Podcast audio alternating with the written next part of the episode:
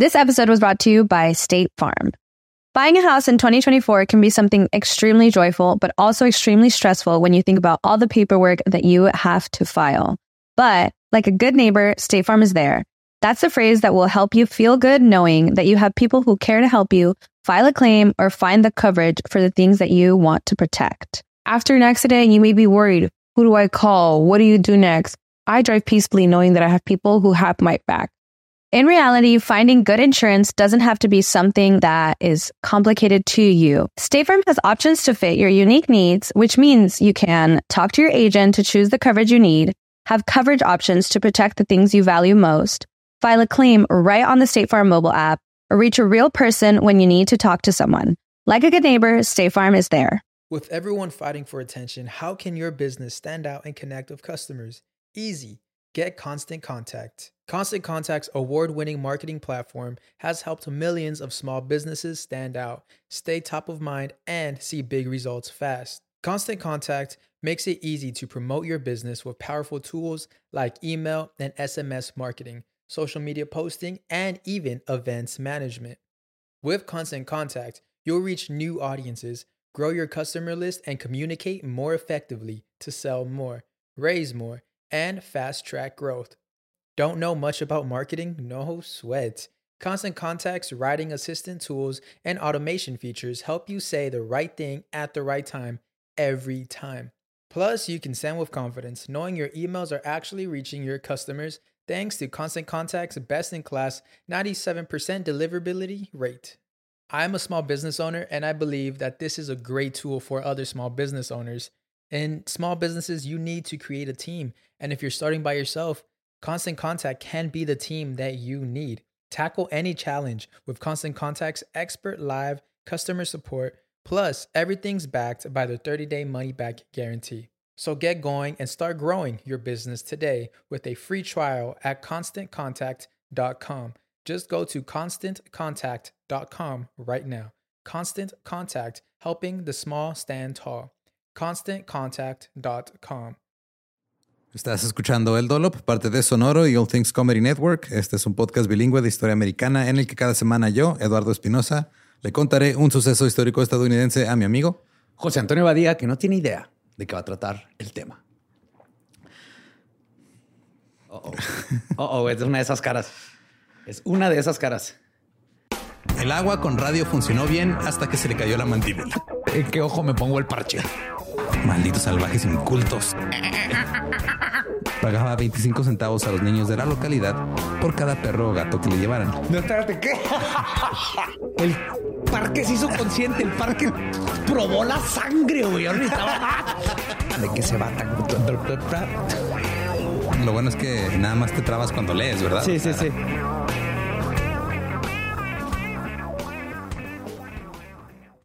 ...9 de agosto del 2014... Michael Brown, de 18 años, fue asesinado a tiros por el oficial de policía Darren Wilson en Ferguson, Missouri, un suburbio de St. Louis. Los disturbios de Ferguson fueron una serie de protestas y disturbios que comenzaron el día siguiente, después del tiroteo fatal de Michael Brown. Advertencia, este episodio, esta ni siquiera es la parte todavía, o sea, esta es la primera parte del episodio, se pone feo, se va a poner la segunda parte peor. Nomás les digo de una vez. Ajá, sí. Agarren sus palomitas. Ahora, un evento como el tiroteo de Michael Brown desencadena disturbios, obviamente, que es una injusticia terrible. Pero esto solo fue la gota que derramó el vaso. Siempre hay una variedad de factores diferentes involucrados que motivan a las personas a salir a las calles a hacer lo que hicieron en Ferguson. Y los problemas comenzaron desde hace mucho tiempo en Ferguson, Missouri. Desde la década de 1850. ¿Por qué no me sorprende? O sea, me sorprende la cantidad de años, pero ya cuando lo pienso digo, sí...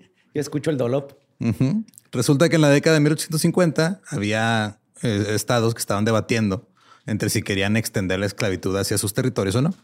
Missouri era un estado en la frontera de ese entonces que dijo, hey, pues vamos a ser esclavistas, vamos a ver qué pedo. Otros estados habían decidido no ser esclavistas. Dred Scott era un esclavo que había vivido en estados no esclavistas y ahora estaba en Missouri. Su amo murió y la viuda decidió venderlo. Él demandó. Su caso llegó a la Suprema Corte, donde le dijeron que no era una persona libre y que los negros no tenían ningún derecho de que los blancos debían respetar. Wow. O La Suprema Corte de Estados Unidos. Que un perrito. Sí, la Suprema Corte de los Estados Unidos le dijo, no cuentas como persona. Entonces no tenemos que ni escucharte. Así es. Todo porque estaba en un estado esclavista después de haber estado en un estado no esclavista. En 1916, Missouri se convirtió en uno de los primeros lugares en formalizar la segregación racial al designar bloques negros donde los negros se concentraban y les prohibían legalmente salir de ahí. What? O sea, era como tu jaula de hámster. Sí, pero pues era tu cuadra. No podías salir de tu cuadra, güey. Que en esa cuadra va a haber música buena, comida deliciosa. Ajá. Pero no pueden salir. Pero no pueden salir de ahí. No sé cómo funcionaba el ir al trabajo y así, güey, pero pues era de... Tienen sus zonas designadas y de ahí no salen. La Corte Suprema ordenó esta ordenanza en 1917, lo cual te debería pensar que todo iba a estar bien.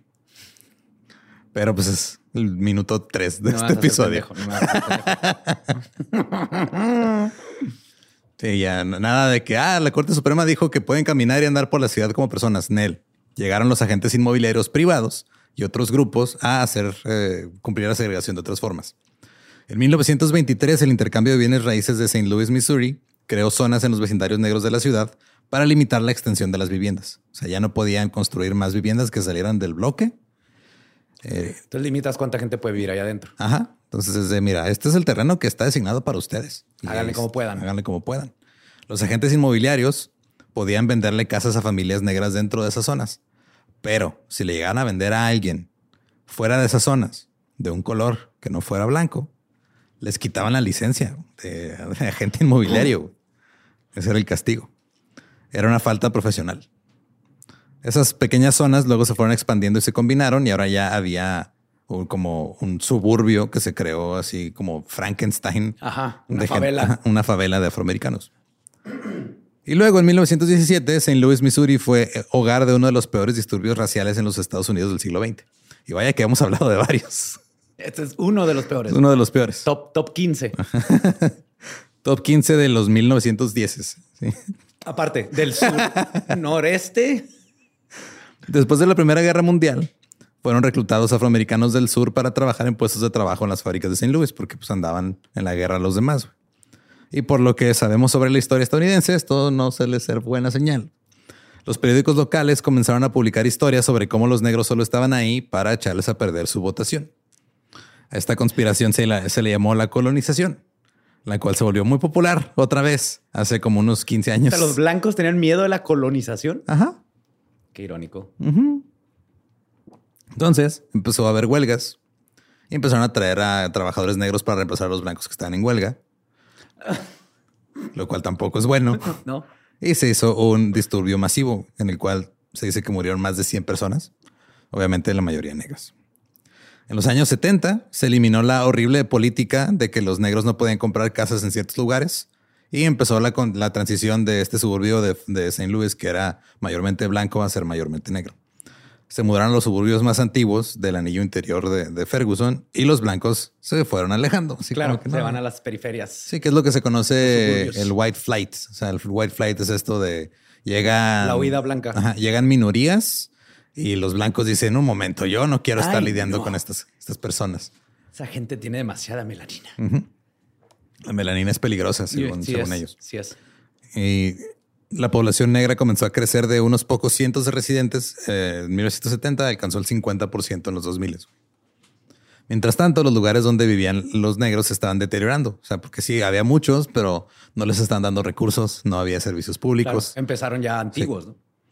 Y la propia ciudad de St. Louis perdió alrededor de un tercio de su población.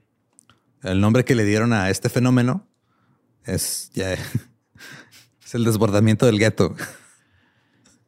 Oh, my God. O sea, tú tenías ahí el gueto. Ahí viene esta ola gigante. Así es. De hip hop. El white flight realmente se puso más denso en los años 90. En 1990, Ferguson era 74% blanco y 25% negra, 1% otros. El Mexas, ahí estaban. Sí. Uh-huh. Para el censo del 2010, era 67% negros, 29% blancos y el resto... O sea, casi se volteó por completo, güey. Sí. Era muy simple, ¿no? O sea, primero, St. Louis tenía leyes que decían que las personas negras no pueden vivir en los suburbios. Luego, esas leyes desaparecieron, pero establecieron restricciones de vivienda. Y luego... los negros comenzaron a mudarse a suburbios como Ferguson y los blancos huyeran como si Ferguson estuviera en llamas. Sí, güey, embrujado. Ajá. Luego se mudaron a los suburbios donde las leyes eran aún restrictivas, pero ahora eran restrictivas no contra las personas de color, de sino dinero. Contra las personas de dinero. Exacto. Aparecieron nuevos suburbios con prácticas de zonificación excluyentes. Por ejemplo, te decían, ah, mira, está este terreno, pero no puedes construir multifamiliares. Tienen que ser puras casas de casi grandes. Ticket fence, cochera para dos y familia blanca de... Justo. Perdón, sí. Familia de 4 hijos que gane más de $200,000 al año. Entonces empezaron a exigir esos lotes unifamiliares y obviamente esto excluía a los residentes de bajos ingresos que siguen en este círculo vicioso interminable de pues, no puedo, no me dan trabajo, por tanto no tengo dinero, pero no tengo dónde vivir, no puedo, o sea, es un desmadre horrible. Básicamente, St. Louis ha hecho enormes esfuerzos para segregarse tanto de manera pública como de manera privada. Parece que su pasatiempo número 1 es separar gente por color. Así, ese es, sí, güey. Como niño jugando con Legos. Ándale.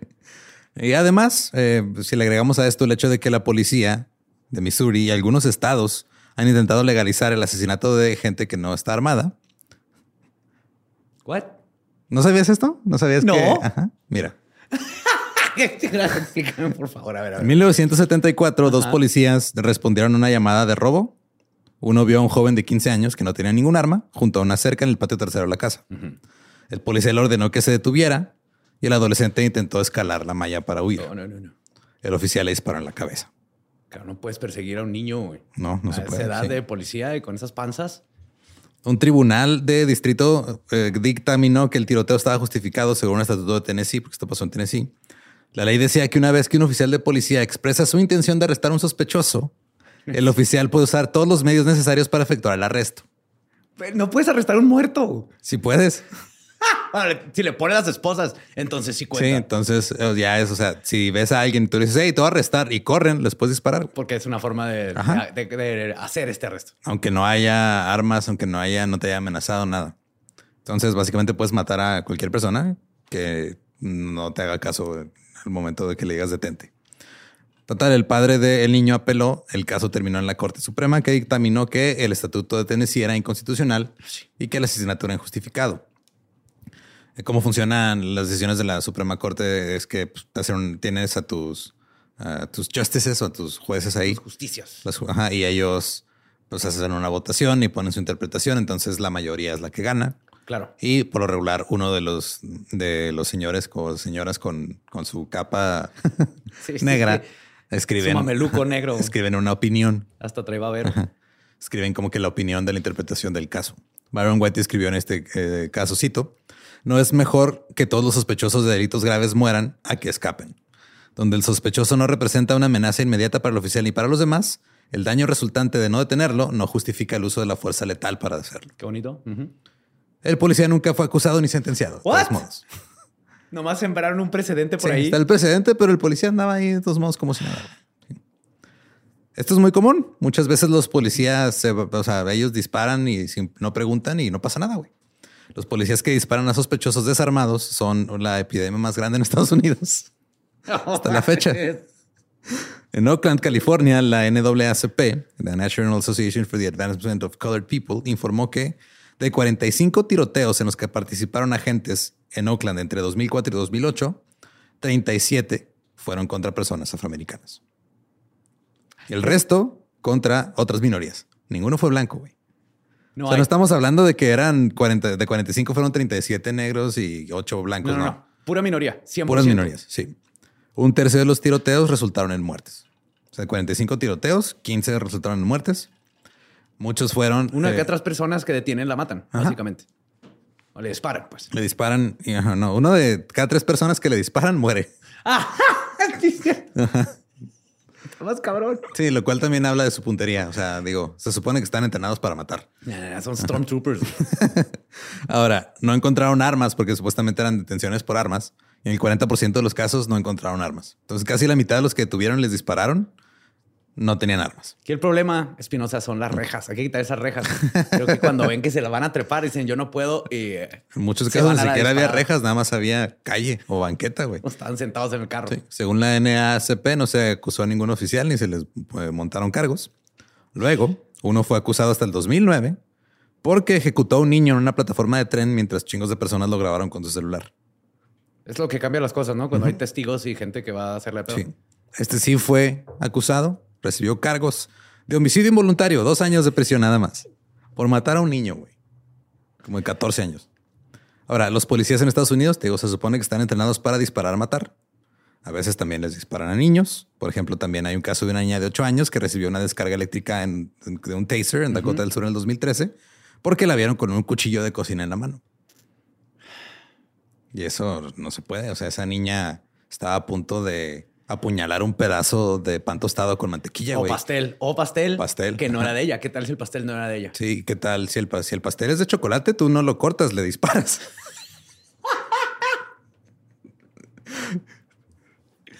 Ahora, todo esto es el contexto histórico, más o menos, hasta llegar a la década de los 2010. Estamos hablando de lo Ferguson pasó hace 9 años, güey. O sea, pasó antes de lo de George Floyd, antes de todo esto. O sea, el movimiento de Black Lives Matter empezó a tomar fuerza desde ahí. Muchas personas no lo empezaron a ver como que en el mainstream hasta lo de George Floyd, pero este pedo tiene décadas. Claro. Para el 2010, St. Louis era uno de los lugares con mayor segregación racial en los Estados Unidos. Esto resulta en menos servicios. La gente rica y blanca del noroeste recibe la mayoría de los servicios y la gente pobre recibe menos. Las escuelas se vuelven un asco porque en Estados Unidos las buenas escuelas sobreviven gracias a donaciones de los padres y la comunidad local. Ajá. Entonces, en Ferguson casi no hay dinero. Por lo tanto, casi no hay escuelas que tengan buenos fondos porque los distribuyen de manera... O sea, Aparte el distrito más rico recibe más, ¿no? dinero. Más dinero. Entonces, una escuela en un distrito rico tiene un estadio para el fútbol americano de 20 millones, mientras que en un distrito pobre tienes apenas 2 maestros. Pero una es blanca y te enseña con el poder de cantar a mejorarte a ti mismo. Michelle Pfeiffer, donde quiera que estés, I love you. Qué huevos de Michelle Pfeiffer a llegar a enseñarles a cantar a ellos, güey. O sea, hey, as I walk through the valley of the shadow of death. Lolo. En el 2012, el distrito escolar local, incluida la escuela Normandy, en la que asistió el señor Michael Brown, fue despojada de su acreditación estatal. Se les quitaron la acreditación como escuela. Obviamente la gente estaba enojada, güey. Michael Brown asistió a Normandy High. Fue uno del 58% de los estudiantes que se graduaron ese año. Nada más la mitad de los estudiantes se lograron graduar. El promedio estatal es de 80% de graduación. Entonces, con todo esto como trasfondo, le agregas la horrenda sociedad corporativista y de militarización, o como lo llamó Eisenhower en el 61, el complejo industrial militar. Ajá. Y aquí es donde uno se empieza a dar cuenta que los problemas en Ferguson, aparte de ser de raza, son algo mucho más inquietante. Para la década del 2000, el Congreso y el presidente, Bush, se deshicieron de las leyes que estaban establecidas para evitar una depresión económica. Esto hizo que hubiera un aumento repentino en las hipotecas de alto riesgo y luego hubo una recesión tiempo después. ¿Cómo se llamó eso? No me acuerdo. Como que ya se me olvidó. Sí, claro. Esas hipotecas de alto riesgo se utilizaron principalmente en lugares como Ferguson, donde las personas no tenían educación universitaria y pensaban que podían confiar en su banquero. Claro, porque el banquero llega y te dice, hey, tú ganas $100 a la semana, te alcanza una casa. Y obviamente tú dices, para mi familia una casa. Exacto, güey. Y muchos de los clientes que tomaron estas hipotecas que después abrieron un problema, no podían pagar, les quitaron sus casas. Es como Coppel, pero con casas. Ajá. Y pues era este tipo de personas los que Wall Street dijo, claro, hay que chingarnos a ellos. Mira, ellos no saben de tasas de interés y esas cosas. ¿Por qué no saben que es de tasas de interés? Porque no tienen educación. ¿Por qué no tienen educación? Porque no hay dinero en el distrito escolar. ¿Por qué no hay dinero en el distrito escolar? Porque el pinche gobierno es blanco, güey, cuando la mayoría de las personas no lo son. Se va para allá para que tengan su estadio de fútbol americano. Y luego, ¿por qué no votan por personas que los representen? Pues porque no quieren votar, porque no creen en ese pedo. O sea, también la gente que... O cuando no quieren votar, les cambian cómo pueden votar y está el gerrymandering y cómo ganan qué distrito quién, etcétera, etcétera. El sistema está rigged. Está todo jodido, Simón. La economía se desploma en el 2008. Tal vez se acuerden de eso. La tasa de desempleo de los negros en Ferguson y lugares como este es 3 veces mayor que en lugares blancos. Entre los hombres negros de 16 a 24 años, la tasa de desempleo alcanza hasta el 47%. Esto se ve agravado por los viejos patrones de segregación inmobiliaria y con la expansión de los suburbios se vuelve cada vez más difícil para las personas encontrar dónde vivir y encontrar dónde trabajar. Esto luego se ve agravado y empeorado por el patrón de votación en Ferguson. En esta época, Ferguson solo tenía un concejal negro, 3 policías negros de un departamento de 55 policías. El alcalde era blanco, el superintendente escolar y el jefe de policía también. Guay, aparte, no te preguntas qué quieres, qué haces ahí. ¿Qué haces? Váyase a su casa. Esta no es tu familia. Esta no es tu familia, Fredricksen. Vete para allá, a los suburbios. Ajá.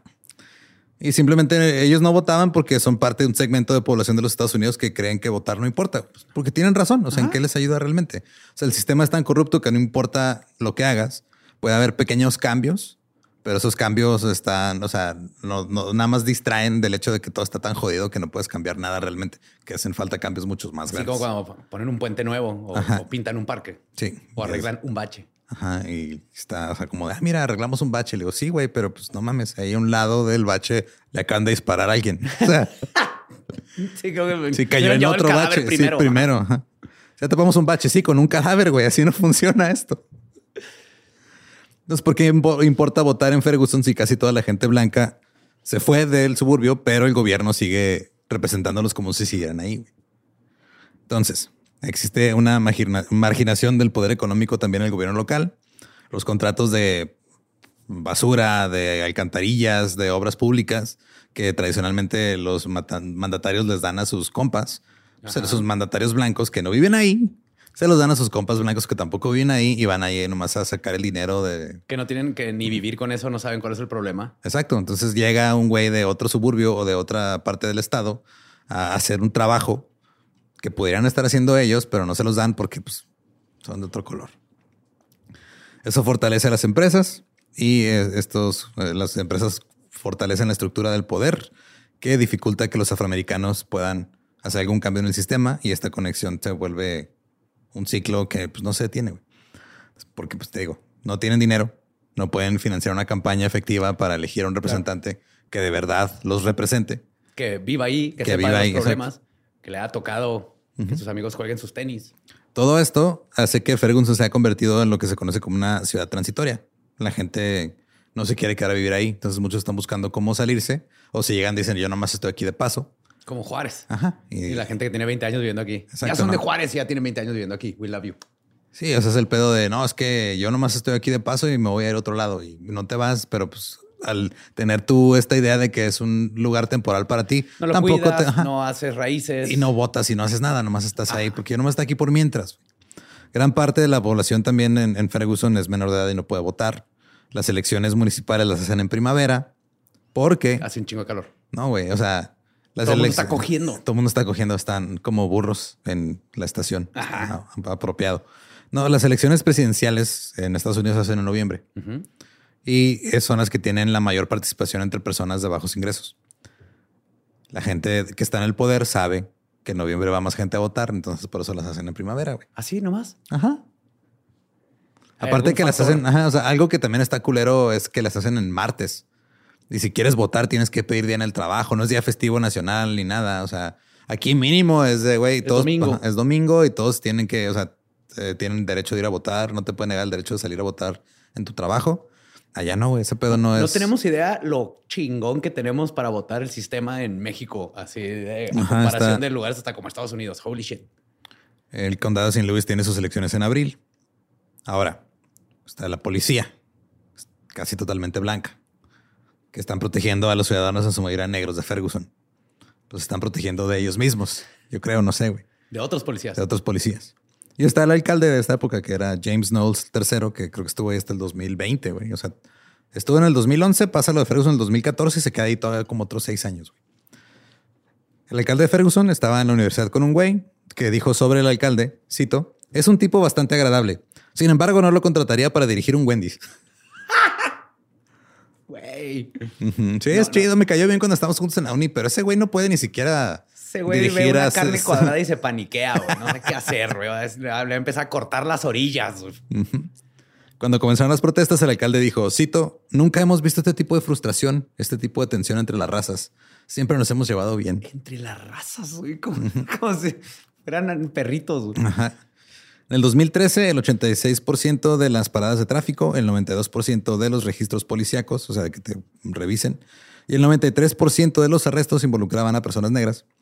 a pesar de que estadísticamente había más contrabando y más cosas ilegales cuando paraban a residentes blancos.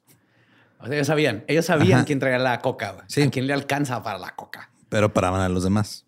Los adolescentes de entre 15 y 20 años eran detenidos casi a la semana, güey. Así que les preguntaban así, oye, ¿a ti por qué te paran tanto? Ah, pues... No más. Sí, o sea, hasta lo vuelven ya como un chiste porque de qué otra manera lidias con ello. O sea, pues... Es como aquí, tienes 15 a 18 y estás manejando en fin de semana, te van a parar. Es la historia en México. Sí. Y esto estaba pasando porque no están bien financiadas estas ciudades. No tienen grandes bases de contribuyentes a Hacienda que paguen impuestos porque no tienen trabajos formales, porque no hay donde trabajar. Muchos de los centros comerciales, cines y grandes tiendas quiebran porque la gente no tiene dinero más que para sobrevivir. Y se vieron muy afectados por la crisis hipotecaria. Entonces, la mejor manera para la policía de ganar dinero es a través de las multas. Están pare y pare buscando a quién arrestan, a quién multan, a quién le encuentran algo. Las multas de tráfico en esta época eran la segunda mayor fuente de ingresos en Ferguson. Las multas de los tribunales municipales, la mayoría de las cuales surgen de infracciones de vehículos, representaron el 21% de los ingresos en el 2013 y equivalían al 81% de los salarios de la policía. O sea, para pagarle a los policías te tienen que arrestar. Exacto, güey. Te tienen que multar. Sí, crearon una mini economía ahí muy extraña. O sea, eres policía, pero quieres seguir siendo policía, pues para ese güey y múltalo. ¿Por qué? Pues porque si no, no te va a pagar. Iba a hacer una broma de que es del aguinaldo y bla, bla, bla, pero me hago que así funciona México. Estás describiendo la policía en México. Y sucede que la mayoría de los policías son blancos, la mayoría de los habitantes no. Entonces, ¿qué pasa? Nada bueno.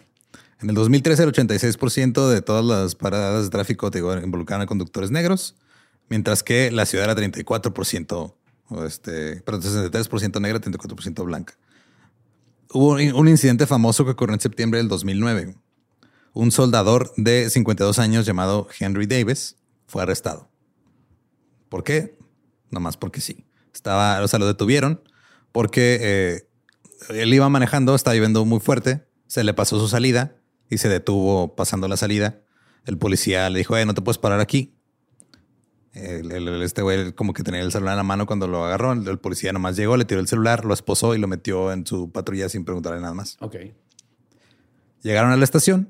Se dan cuenta que Henry Davis tenía ahí una orden de arresto pendiente. Y ya cuando llegan a la estación se dan cuenta que es otro Henry Davis el que tiene la orden de arresto pendiente. O sea... Sí se llama Henry Davis, pero tiene un segundo nombre diferente y un número de seguro social completamente distinto. Algo que se puede haber aclarado ahí en el momento. Ajá. Pero a este punto no les ha gustado que el otro se esté quejando porque lo arrestaron. Güey, ya venimos hasta acá, cabrón. Ajá. No, me mojé. Mi uniforme nuevo que me planchó mi esposa ya se mojó, güey. Ya lo tenemos aquí. Sí. Ya, ¿cuál es la diferencia? Así que lo llevaron a una celda. Cuando se empezó a quejar porque estaba en el suelo estaba frío y no le daban una cobija. Lo golpearon hasta dejarlo inconsciente y sangrando por todas partes. Llamaron a los paramédicos que llegaron y vieron que había perdido tanta sangre que lo tenían que llevar al hospital. En el hospital él recobra el conocimiento y se niega a recibir tratamiento hasta que alguien le tome fotos. Bien. O sea, por favor, alguien tome fotos, esto no está bien. Así que lo volvieron a llevar a la cárcel. Fue retenido ahí por daños a la propiedad. ¿Por manchar de sangre ¿O de dónde sacaron? Las camisas de los policías. ¿Es en serio? Sí, güey. Lo arrestaron por dañar con su sangre las camisas de los policías. No es que cago. Ay, qué difícil me la pones.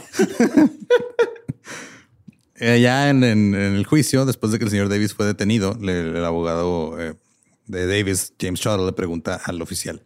¿Que no traías OxyClean?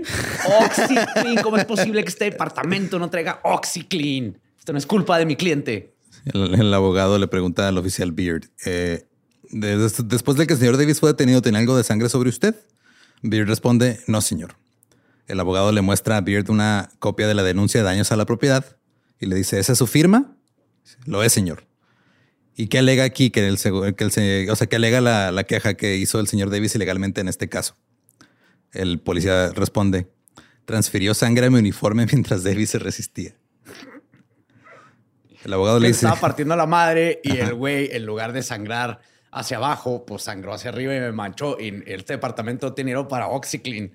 Y sí, ¿sabe cuántos negros voy a tener que multar para poder lavar mi pinche camisa? Y luego si los golpeo a ellos también, pues va a tener que multar a otros. Y es porque, un ciclo que no se acaba, señor. ¿Sí? Este ciclo está horrible con esto. Necesitamos uniformes de plástico. Le pregunta el abogado al policía. No le pregunté antes en esta declaración si el señor Davis mandó de sangre su uniforme. Sí, señor. Y usted respondió que no. Correcto, señor. O sea, igual le preguntaron, ¿te manchó? No. Y luego le preguntaron, a ver, ¿qué dice esta hoja que tú firmaste? Que soy un manchado. ¿Sí dijiste que no te había manchado? Sí. O sea, están bien pendejos. Entonces, ninguno de los policías bajo juramento dijo que este hombre sangró en sus camisas y el caso fue desestimado. Davis fue acusado de varios delitos graves por agredir a los policías. Y en ese momento, el departamento de policía tenía la política de permitir que los mismos policías escribieran sus propias denuncias de cuando usaban fuerza excesiva. Entonces yo estaba parado ahí y este güey golpeó mi puño con su cara, lo cual es ilegal. Y entonces yo tuve que proceder a dispararle en los huevos. Básicamente. Y no ponían nada en los archivos personales de cada policía, a menos que fuera un incidente fatal. Entonces, mientras no mataras a nadie... Podías partir madre. Podías partir madre. Entonces tu reporte y lo tiraban. Simón. Y lo tiraban o lo desechaban, güey. Podrías hacer lo que quisieras. Nadie haría nada, menos de que alguien terminara muerto. Esto cambió en el 2010 cuando llegó un nuevo jefe. Pero este es algo que tiene que darse a notar aquí. El policía que mató a Michael Brown fácilmente podría haber tenido ya un chingo de quejas o informes de que había golpeado a un chingo de gente que no existen, que no están en los archivos. No había forma que el nuevo jefe supiera. Ajá, exacto. El caso Davis contra la policía fue echado por un juez porque el juez dijo que no había recibido una lesión grave, güey. Quedar inconsciente, tener una gran pérdida de sangre y una conmoción cerebral no son lesiones graves. Tienes que ir al hospital. Sí. No son lesiones graves según el juez. Eso diría mi papá, güey. Mi papá era, ponte árnica. ¿Qué es? ¿Te salió el hueso? Ponle árnica, tantito mamizán y mañana y ya estás con listo. Eso. Sí. Mi papá eso no era grave, güey, cuando yo era niño, güey. Thomas Jackson, el jefe de policía de Ferguson, dijo que estaba trabajando para reclutar más oficiales pertenecientes a minorías y que redoblaría sus esfuerzos y buscaría formas innovadoras de incorporarlos a la fuerza. O sea, a la fuerza policial, no de que a huevo. No, sí, pero... sí.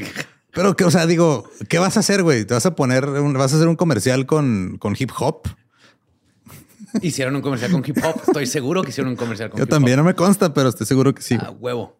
Hey, tú quieres ser policía, no madera. Tus amigos ven al nuevo departamento. No hago hip hop. Hay un sketch que creo que sí lo vimos aquí del programa de Michael Che en HBO de la segunda temporada del güey que su mamá le encuentra que es policía a escondidas. Y que es lo peor. Sí, que es lo peor que le puedes hacer a tu familia. Sí. En El Paso, Texas, había un comercial de hip hop de los policías. ¿No te acuerdas? Te lo voy a buscar y te lo voy a poner. Ponle El Paso Police Department de los 80s, hip hop. Y tenían su... de que no uses drogas y así. Wow. Yeah. No se cansan de cometer crímenes los policías, todo, ¿verdad? Wey. Nada es sagrado para ellos. Cuando los miembros del personal del Centro de Equidad Policial ingresan a un departamento de policía, hablan con la gente de la comunidad, con los oficiales, la gente de la ciudad, quienes les brindan información importante sobre el comportamiento de las fuerzas del orden público. Lo que encontraron ellos cuando estaban haciendo sus encuestas es que las comunidades no se sentían protegidas, se sentían vigiladas. Yeah. No es lo mismo. No. Wey. No te están protegiendo a ti, te están vigilando a ver qué estás haciendo las cosas. Están esperando que la cagues. Exacto.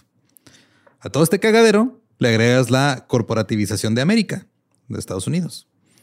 Existen los préstamos de día de pago. Son un gran ejemplo. Son estos préstamos con intereses altísimos que se van justo sobre la gente de escasos recursos.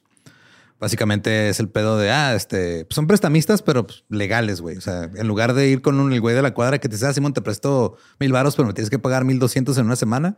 Acá es un pedo, o sea, son establecimientos legales. Sí. O sea, no puedes pagar la renta porque tu hijo tiene que ir al dentista. Yo te presto dinero y luego te voy a cobrar chingos de intereses. Y eso también se vuelve otro círculo vicioso económico del que no pueden salir. Entonces... un policía le dispara a Michael Brown al mediodía del 9 de agosto. Michael Brown no estaba armado. Rodney King en su época fue la primera golpiza de brutalidad policial que fue captada en video. Michael Brown fue el primer tiroteo tuiteado en vivo. Oh, snap. Sí. Me acuerdo de las 2. Los tuiteros dijeron que Michael Brown se estaba escapando y su cuerpo, o sea, que estaba huyendo, y luego dejaron su cuerpo en la calle durante 4 horas. Después de que finalmente sacaron su cuerpo de ahí, surgió un monumento improvisado en medio de la calle donde había estado el cuerpo de Michael Brown. Pusieron flores, pusieron velas. Los residentes del vecindario se estaban reuniendo. Muchos de ellos obviamente molestos Los padres de Michael Brown llegaron, colocaron velas y flores y empezaron a llegar los policías. Varios oficiales llegaron con perros. Luego pasaron encima de las velas y las flores, destruyendo el monumento. Luego un policía dejó que su perro policía orinara donde estaba el monumento. Why? Porque ya estás ahí, güey. O sea, es que el perro tenía que hacer pipí. ¿Qué quieres que haga? Que le diga que él no sabe. Él no sabe que aquí pasó un crimen de, sí, de racial. Mira, el perro no ve color.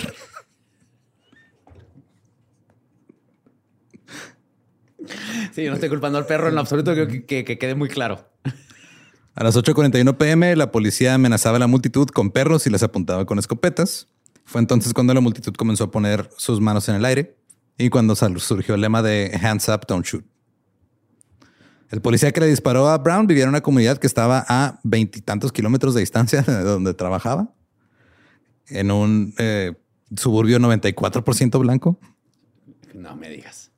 Antes de servir en el departamento de policía de Ferguson, Wilson sirvió en el municipio vecino de Jennings, cuyo departamento de policía estaba tan afectado por la tensión racial y el uso excesivo de fuerza que el consejo municipal lo disolvió en el 2011, güey. Se estaba tan de la chingada que el municipio dijo, ¿saben qué? Ya no vamos a tener policías. Lado, no, ya no queremos policías, güey. Ya quítense, vamos a quitar a todos. Estamos más fáciles, más felices. Vamos a empezar desde cero. Y este güey se fue a Ferguson a trabajar. Para mostrar también qué tan distanciados estaban los blancos del área de St. Louis de los negros de Ferguson, empezaron los medios a hacer entrevistas en las áreas blancas de St. Louis. Y había gente que decía cosas como, ni siquiera sé por qué están luchando. Alguien más dijo, es que solo es mucha ira fuera del lugar. Ay, sí. O sea, como que el güey no sabía dónde se debe estar la ira. O sea, hay ira y no está en su lugar. No, la ira ve y saca una chaqueta, güey, y listo, se pasa. Llegan con un grupo de 6 señoras, les preguntan qué pedo y una señora dice, nuestra opinión es que los medios deberían mantenerse al margen porque están haciendo que se irriten aún más. O sea, básicamente dijeron, dejen de reportar esto porque se van a enojar más, se van a dar cuenta que los están dando la chingada y luego ¿qué sigue? Es que les están recordando de todas estas injusticias, ¿verdad? Y entonces cuando uno se acuerda de las injusticias, pues se enoja mejor. Nada, no les digan. Ya no les diga nada. Van a dormir.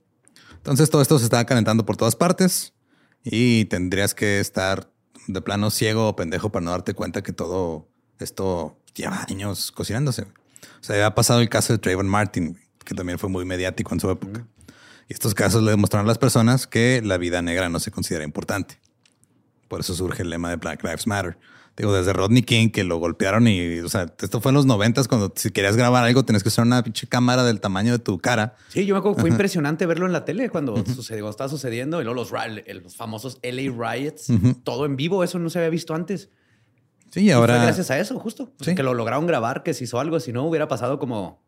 una golpiza más. Pero pues sigue pasando, güey. O sea, ya pasaron de golpizas a tiroteos. Sí. Tampoco, sí. Y no hay como que una base de datos así que digas, ok, vamos a poner a todos los departamentos de policía en una base de datos que nos deje comparar uno con otro. Es para saber exactamente a cuántas personas le están disparando y de qué color son. ¿Quieres saber? ¿Quieres saberlo? No? Híjole. Es que no sé qué es. No, qué miedo. Pero el estimado es de que un policía mata a una persona afroamericana desarmada cada 3 días. No es cierto. Ese es el estimado ahorita, güey. Nos enteramos. No ni de comer McDonald's cada 3 días. Ajá. Y estos güeyes matan mínimo una persona de una minoría que no estaba armada cada 3 días. Pero este es un problema que se acumula, además de otros. Entonces el disturbio y todo lo que pasó, todo el aftermath, así, todo el así como que... play by play, eso lo veremos en la segunda parte del episodio. Oh, God. Ajá. Pero esta es una muestra de lo que ha estado sucediendo a la policía de Estados Unidos durante años. El gobierno no le invierte a su gente. O sea, lo que pasa en los disturbios de Ferguson es de que la gente empieza a salir a las calles, empieza a protestar y luego ves llegar a policías en pinches tanques, güey. Y te das cuenta de que no hay dinero para escuelas, pero hay dinero para que la policía tenga un tanque y metralletas y tenga muchas bazucas. Esto lo he pensado siempre psicológicamente, como cuando yo era niño, que me regalaron mi BB gun, porque niño de los 80s y te regalaban pistolas de postas. Y mi papá decía que no la vayas a usar así, pero ya la tienes, güey, la quieres usar así. Sí. Como policía, te dan un tanque, te dan un traje de Iron Man, güey, una nueva escopeta semiautomática. Te estás muriendo por usarla. Ahorita llegamos a eso. Sí. Y la policía básicamente se ha estado militarizando desde hace 20 años en Estados Unidos. Cito, los departamentos de policía han recibido decenas de miles de ametralladoras, cerca de 200,000 cargadores de municiones, miles de piezas de equipo de camuflaje y visión nocturna, cientos de silenciadores, carros blindados. Para agarrar a quien a Juanito que está metiendo al patio. Sí, güey, necesitas visión nocturna para recoger su pelota de fútbol. Justo. Ajá. Esto también ha creado fuerzas policiales muy agresivas. Durante el tiempo que han estado recibiendo todas estas armas, las redadas de policía han aumentado exponencialmente. Güey, tengo el nuevo tumbapuertas 5000. ¿Qué es que no? Que voy a tumbar una puerta. Güey, ¿sabes? Nos costó $15 millones, güey. No lo hemos usado ni una sola vez. En el 2013 hubo más de 80,000 allanamientos, güey. 80,000. Uh-huh. En todo Estados Unidos, de grupos de SWAT. En uno de ellos arrojaron una flash grenade a una cuna. Sí, me acuerdo. El bebé resultó gravemente herido. En otras le han disparado al perro, güey, en la cabeza. Pequetino. Sí. Sí, un bebé, sí. Y esto va a parecer una locura, tal vez. Pero las personas que reciben las redadas son en gran parte son minorías. Usan la guerra contra las drogas como excusa y han estado transformando barrios en zonas de guerra durante 15, 20 años. O sea, primero llegan y meten el crack y luego van y dicen, oigan, hay crack, tenemos que poner tanques aquí. Vamos a quemar el crack. Sí. La ACLU, la American Civil Liberties Union, informa que la gran mayoría de los casos en los que se despliegan equipos SWAT se encuentran en los que son situaciones en las que se ejecutan orden de allanamiento para buscar drogas. O sea, no están seguros que hay drogas. Creen. Aparte, y van a buscarlas. El SWAT es el Special Weapons and Tactics. Sí, man. Era como que eran los ninjas, güey. Sí, que te digo, fueron... No puede, o sea, la policía no puede. Ya le hablas a los ninjas, que era el SWAT, y ahora les hablan para cualquier cosa. Se me hace que ese güey lo vi fumando mota, ¿no? Y llega el SWAT. Sí, que digo, el SWAT pues empezó, lo platicamos en el episodio cuando llegaron estos güeyes a robar el banco bien pinches armados. Ajá. Y no tienen la policía cómo responder. Dices, ok, para ese tipo de cosas, que son casos raros y extremos, va adelante, güey, pero no porque te dijeron, creo que esa señora... prendió un porro y vamos a aventar una pinche granada en la cara a su bebé. Era cuando ya los cholos consiguen mechs y tienen misiles. Es donde entra el SWAT a derribarlos. Yo fui parte de toda esa propaganda. El informe de la ACLU muestra que en los casos en que la policía pensaba que había armas, solamente encontraban armas una de cada 3 veces. Era la de un policía, ¿no? Sí, güey. O sea, es muy de... mira, este güey tiene una arma que es exclusiva del uso de la policía. Qué coincidencia. Qué bueno que la recuperamos. Sí, de hecho, o sea, es como muy de gringos meterse a lugares donde no los invitaron a buscar armas. Sí. Ahora, tal vez se estarán preguntando ¿por qué va tanto el SWAT a los diferentes lugares? Pues porque los equipos de SWAT les pagan más, güey. Y no puedes tener un equipo de SWAT si no justificas que estén ahí. Entonces... ya. El departamento de policía, para seguir recibiendo más fondos, pues usa el SWAT cada vez que pueda. Para poder justificar que necesita más fondos porque tengo el SWAT, porque sí, hay una señora fumando motocicleta. Así como se estaban inventando razones para parar gente en la calle, ahora se inventan razones para meterse con armas a tu casa, güey, porque eso significa que les va a llegar más dinero. Y tener el tumbapuertas 5000. Uh-huh. La Asociación Nacional de Oficiales Tácticos, que es el grupo de cabildeo de 1,600 equipos SWAT. Hay un grupo de cabildeo. Tienen un grupo de cabildeo, güey. Le envió un correo al personal legislativo de la Cámara y del Senado para instar al Congreso a que no les quitara su equipo. Por favor. No lo necesitamos. Me acaban de comprar las botas rompemandíbulas 2.6. Obtienen todo su equipo militar del Pentágono. En el 2013, los departamentos de policía obtuvieron $500 millones en equipo militar. Güey. Guay. Este programa se llama 1033. Comenzó en el 97. Así que los policías ya tenían 17 años recolectando equipo militar antes de que empezaran los disturbios en Ferguson. El programa proporciona cosas desde equipo de oficina hasta tiendas de campaña. Mira, esta impresora también es una bomba, una mina anti-tanques. Sí. Esta impresora solo imprime multas. Sí, güey. Solo imprime multas esta madre. Tiendas de campaña, generadores, camionetas, vehículos todoterreno, pero también pueden usarlo para obtener vehículos aéreos militares, o sea, pinches helicópteros. Armas, incluidos lanzagranadas y vehículos blindados. Si quieres hacer esto, tú como encargado del departamento de policía, nada más te metes a una página en línea y haces tu pedido de armas pequeñas y municiones. Y ya le pones así, agregar a carrito, bye, y ya te lo mandan, güey. O sea, yo comprando unos calzones nuevos en Amazon. Ajá. Es el mismo proceso. Es el mismo proceso, que un policía agarrando una M16 con lanzagranadas. Sí, bueno. Ahora, ya si quieres conseguir un vehículo blindado, ya sí es más difícil el pedo, güey. Tienes que dar un formulario de una hoja. Escribe en una oración por qué necesitas un vehículo blindado. Sí, literal, es un formulario y luego nomás te hacen preguntas de cuál quieres. O sea, ¿qué color? Sí, ¿quieres que tenga ruedas o quieres que sea oruga como tanque? O sea, ¿qué quieres? ¿Quieres el que trae Android Auto o el que trae CarPlay? Apple Play o CarPlay, ajá. Ahora, aparte del pensamiento detrás de este programa, el 1033, es que si el personal encargado de hacer cumplir la ley estaba librando una guerra contra las drogas, sí, pues tienen que estar equipados como guerreros. Sí, señor. Que no viste Robocop 2. Exacto. Por eso no hemos llegado a Robocop. Gracias a que estos señores tienen su Amazon Police Department Guerra Equipment.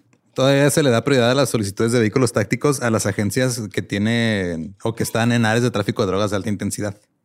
Quizá, ok, bueno, o sea, ¿qué tanto pasa? Puede ser? Ajá, aquí pasan los cárteles. Sí, güey. Pues según la DEA, el 60% de la población total de Estados Unidos está en una zona de áreas de tráfico de alta intensidad. Se me hace poco, güey. Pues, ¿dónde no hay drogas? Sí, no, pero o sea, según ellos... Así, alta intensidad.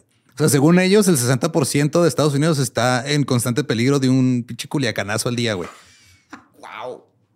Así que por eso tienen tanto equipo. Entonces, lo que pasó en Ferguson fue que fue la primera vez que se vieron a policías militares yéndose contra civiles, güey. Ya. Parecía un ejército invasor y la gente en la calle parecía... Sí, sí. Pues, sí. Guerrilleros y ni siquiera, porque ni siquiera estaban... Pues están defendiendo. Sí, estaban protestando y luego después empezaron... O sea, obviamente te molestas y empiezas a quemar cosas y hacer un desmadre. Empezaron un altarcito, güey, come on. Los atuendos y las armas militares no solo se usan como protección. Están destinados a causar miedo y a provocar ciertas respuestas de las personas que se los topan. O sea, tú ves a alguien así y dices, ay, güey, que... O sea, imponen, ¿no? Exacto. O sea, no es un equipo de combate, no es nomás un disfraz que te pones para, quiero verme táctico el día de hoy. No. Pero estaría hecho que trajeran botargas. O sea, sus macanas y su escudito, pero una botarga, creo que eso desescalaría el pedo. Un chingo. Que, sí. O sea, sí que puedes partir la madre, güey, pero te ves adorable. Y el otro güey va a ver a sus compas y dice, si nos vemos adorables, esto es medio gracioso. Sí, tómanos foto, ok, y se baja el pedo, güey. Simón, es su táctico cosplay. Hace más de 40 años, Leonard Berkowitz y Anthony LePage realizaron el primer estudio y demostraron lo que se llama el efecto de las armas. Cito, las armas no solo permiten la violencia, sino que también pueden estimularla. El dedo aprieta el gatillo, pero el gatillo también puede estar estirando al dedo. Entonces... Así es como hice un hoyo en el techo de mi casa. Yo me disparé en la mano, güey, con esas madres. Yo descubrí que con pasta de dientes puedes tapar agujeros de BB Guns en el techo. Pero fue por eso, sí. Es que... Entonces resulta que sí, las armas no matan a la gente mata a la gente, pero si tienen armas van a querer matar a gente. Ajá. O sea, si tienes... o tratar de apagar la luz con tu BB gun. Perdón que estoy sacando todas estas historias, pero estaban aquí adentro. Sí le di al switch, pero nomás lo hizo mierda. Lo reventó así. No lo apagó. No lo apagó. Fuck. Pero sí, estos son policías. Estos no son el ejército, güey. El ejército tiene reglas de enfrentamiento. Tiene entrenamiento. Tiene instrucciones de cómo tratar con fuerzas enemigas y con civiles. Por ejemplo, las instrucciones militares para tratar con los civiles iraquíes eran mucho más restrictivas de lo que hizo la policía militar con los manifestantes en Ferguson. Wow.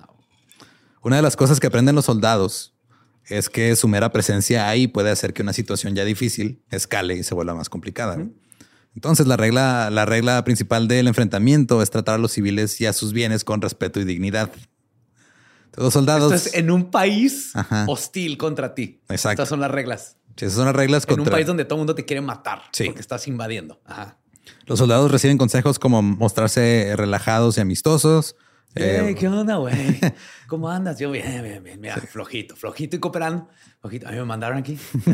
Ya sé que es tu país, pero todos flojitos. Relax. Ser amables. Les piden ser amables. Sí, por favor. ¿Me puedo quedar con tu país? Y les piden que tengan interacción social porque eso es fundamental para generar confianza. Y que no tengan cara como que ya se quieren ir. O sea, literal, no parezcas ansioso por irte. Ese es un consejo. Güey. Es lo que piensas tú cada vez que estás en un lugar con demasiadas personas. Sí, güey. Justo. Aguanta un ratito más, güey. Pórtate bien. Aquí vamos a hacer contactos. Ahorita ya puedo llegar a mi casa. Algo que también pasó en Ferguson fue que, te digo, no vamos a irnos como que a detalle hasta la siguiente parte del episodio, la siguiente parte de la historia, pero de repente empezó a llegar gente que no tenía nada que hacer ahí, güey. Por ejemplo... Llegó un tipo que se llamaba Sam. Sam solo le dio su primer nombre a un reportero. Él andaba a vacaciones. Andaba cerca de la zona. Él dijo, cito, soy anarquista y estaba en la región, así que decidí venir. Lo que está pasando aquí es inspirador. La gente se está resistiendo. Traía unos molotovs ahí en la cajuela desde el 96, güey. Y dije, vi esto. Y dije, esto es una señal del dios del anarquismo, güey. Entonces, después, así como fue avanzando el pedo, porque duró semanas, Antonio French, un regidor local, advirtió que había una nueva dinámica en el desmadre del disturbio. Dijo, hay un pequeño grupo de personas que no se pueden definir como manifestantes, que son más como rebeldes o insurgentes. Ah, no mames. Ajá. Que es gente que llegó así, están tirando chingazos allá contra la policía. Pues yo odio a la policía, también voy a caerle a tirar chingazos. Oh, y creo que también tengo reportes aquí que se vino el Vietcong. Ya entró también. Vienen por revancha. Entonces se convirtió en una profecía autocumplida. Si te pones equipo militar, la gente que está en contra de la militarización de la policía, pues va a ir a pelear contra ti, güey. Claro. No hay una manera fácil de confirmar las entidades de los que llegaron nomás a alborotar. O sea, de los que eran la gente externa que llegó a tirar desmadre nomás porque estaba el desmadre ahí. Cuando haces la fiesta y son las 3 de la mañana y no llega un güey aferrado. Invitaste, sí. ¿Quién? Ajá. Porque suelen cubrirse el rostro, no dan entrevistas, lanzan proyectiles o huyen de gases lacrimógenos, hacen su desmadre, pero pues está difícil saber quiénes son. Por ejemplo, se dice de un hombre que se hacía llamar Django por la película de Quentin Tarantino. Apenas, sí, okay. Que llegó trotando a caballo por la avenida West Florissant. Ok. Ese lugar se necesitaba Django, güey. Te digo, güey, si hubieran habido botargas, llega este güey en su caballo. De repente había monjes budistas con sus túnicas naranjas. Yeah. Había musulmanes con sus túnicas moradas. Cristianos evangélicos con megáfonos que estaban citando la Biblia. Y activistas del Partido Socialista de los Trabajadores que abogaban por el derrocamiento del capitalismo. Todavía no está. Sí, güey, pero no era su pelea. ¿Liderados por Django? No, es que no era su pedo, güey. O sea, ellos no sé, vieron esto. Django hace que tu pedo se haga su pedo, güey. O sea, ya le estás poniendo también ahí. Estás quitando el derecho a Django de hacer que sus pedos sean sus pedos. Eso sí, pero sí es un o sea, no, sí, se convirtió en un... Ya fue un pedo de, voy a tener foco en las noticias porque este pedo está en las noticias todas las noches. Si voy y digo ahí que, sí, yo soy del Partido Socialista que queremos derrocar el capitalismo, ya no tiene nada que ver con la causa inicial, que es, estamos protestando porque un policía otra vez mató a una persona que no tenía que dispararle. Un sistema que está mal y hay un problema racial aquí. Sí, lo terminan desvirtuando, güey. Hubo un momento en la prensa donde uno de los manifestantes le hizo una pregunta al jefe de la patrulla, porque hubo un punto donde le dijeron a la jefe de la patrulla hacia el Highway Patrol, vénganse ustedes acá y ayúdenos a encargarnos de este pedo. Este hombre se hizo cargo de la situación en Ferguson un par de días después de que comenzó. Lo pusieron ahí por ser negro. ¿No más? Sí, güey. O sea, literal... Johnson, ¿conoces un negro, güey, en la fuerza? Güey, pues, a ver si les entiende lo que están diciendo, güey. Sabes que el otro día ahí en la calle vi una patrulla con un negro y lo paré porque obviamente creí que se le había robado, pero resulta que no, si es oficial, güey. Sí. Tráetelo, güey, tráetelo, Ponle otra estrellita aquí a un lado del hombro y ponlo a hablar con estos güeyes. Entonces Anthony Pruitt, de 32 años, le preguntó a Johnson, porque justo era Johnson el güey que contrataron, que por qué pensaba que lo habían puesto a cargo de las operaciones realizadas por oficiales que antes eran predominantemente blancos. Y él no le quedó nada más que contestar, es que el gobernador decidió hacer un cambio. O sea, se ve, no se pregunta, como lo que haber dicho, ¿no? Básicamente. Johnson describió haber visto a los padres de Brown en las noticias. Dijo, cito, vi un dolor por el que nunca quiero tener que pasar y no quiero que hagamos nada para restar valor a eso. Pero también dijo, si va a haber protestas, en honor de Mike, hagámoslo con respeto. En ese momento, Pruitt, el manifestante que le hizo la pregunta, rompió en llanto. Le dijo, nos hemos roto, señor. Nos rompimos. No podemos confiar en ellos. No tenemos fe en ellos, mientras señalaba a los oficiales blancos. Ajá. Pruitt mencionó el asesinato de Kajim Powell, un hombre negro de 25 años que también fue baleado por la policía de St. Louis. Y que ese nadie lo grabó. Uh-huh. Y dijo, así es como pensamos, con eso vivimos, nos duele, nos rompimos, no todos somos criminales. Luego volteó a ver a los oficiales blancos que rodeaban a Johnson y dijo, cito, no puedo tener una conversación con ellos. No me darán una hora del día sin antes sacarme su arma de fuego. ¿Cómo pueden todos ellos arreglar esto? Porque cuando esta cámara se vaya, cuando tú te vayas otra vez al Highway Patrol, nosotros todavía estamos aquí. Verga. Y esa es la primera parte de los disturbios de Ferguson. Shit. ¡Oh! ¡Snap! Si quieren escuchar el episodio original en inglés, es el episodio 19 de The Dollop. Y se va a poner peor. ¡Oh, shit! Sí. Recuerden que nos pueden seguir en todos lados como @elDollop. A mí me encuentran como ningún Eduardo. A mí me encuentran como el Badiablo. No aprendieron, güey. No. Pasó nada. George Floyd después. Siguen pasando cosas. No tiene sentido decir que si no aprendes algo, no aprendieron. No aprendieron. No hemos aprendido ni madre. No. ¿Estás listo para convertir tus mejores ideas en un negocio en línea exitoso? Te presentamos Shopify. Tal vez no lo sabías, pero nuestro podcast More Than Mamis es un negocio y lo empezamos, por supuesto, para desahogarnos y hablar sobre la maternidad, no para convertirnos en expertas de ventas y del e-commerce. Así que sí, necesitábamos ayuda para vender nuestro merch y poner en marcha nuestra tienda. ¿Y cómo suena con Shopify? Llegó otra venta. Shopify es la plataforma de comercio que está revolucionando millones de negocios en todo el mundo. Ya seas un emprendedor desde tu casa o desde donde sea, Shopify es la única herramienta que necesitas para iniciar, administrar y hacer crecer tu negocio sin dificultades. Con Shopify puedo gestionar pedidos, envíos y pagos desde cualquier lugar, brindándote toda la información y estadísticas de tus ventas al detalle. Regístrate para un periodo de prueba con tan solo $1 al mes en shopify.com/sonoro. Todo en minúsculas. Ve a shopify.com/sonoro para llevar tu negocio al siguiente nivel. Shopify.com/sonoro. Hello, it is Ryan, and we could all use an extra bright spot in our day, couldn't we? Just to make up for things like sitting in traffic, doing the dishes, counting your steps, you know, all the mundane stuff. That is why I'm such a big fan of Chumba Casino. Chumba Casino has all your favorite social casino-style games that you can play for free anytime, anywhere with daily bonuses. That should brighten your day a little. Actually, a lot. So sign up now at chumbacasino.com. That's chumbacasino.com. No purchase necessary. VGW Group. Void where prohibited by law. See terms and conditions. 18+.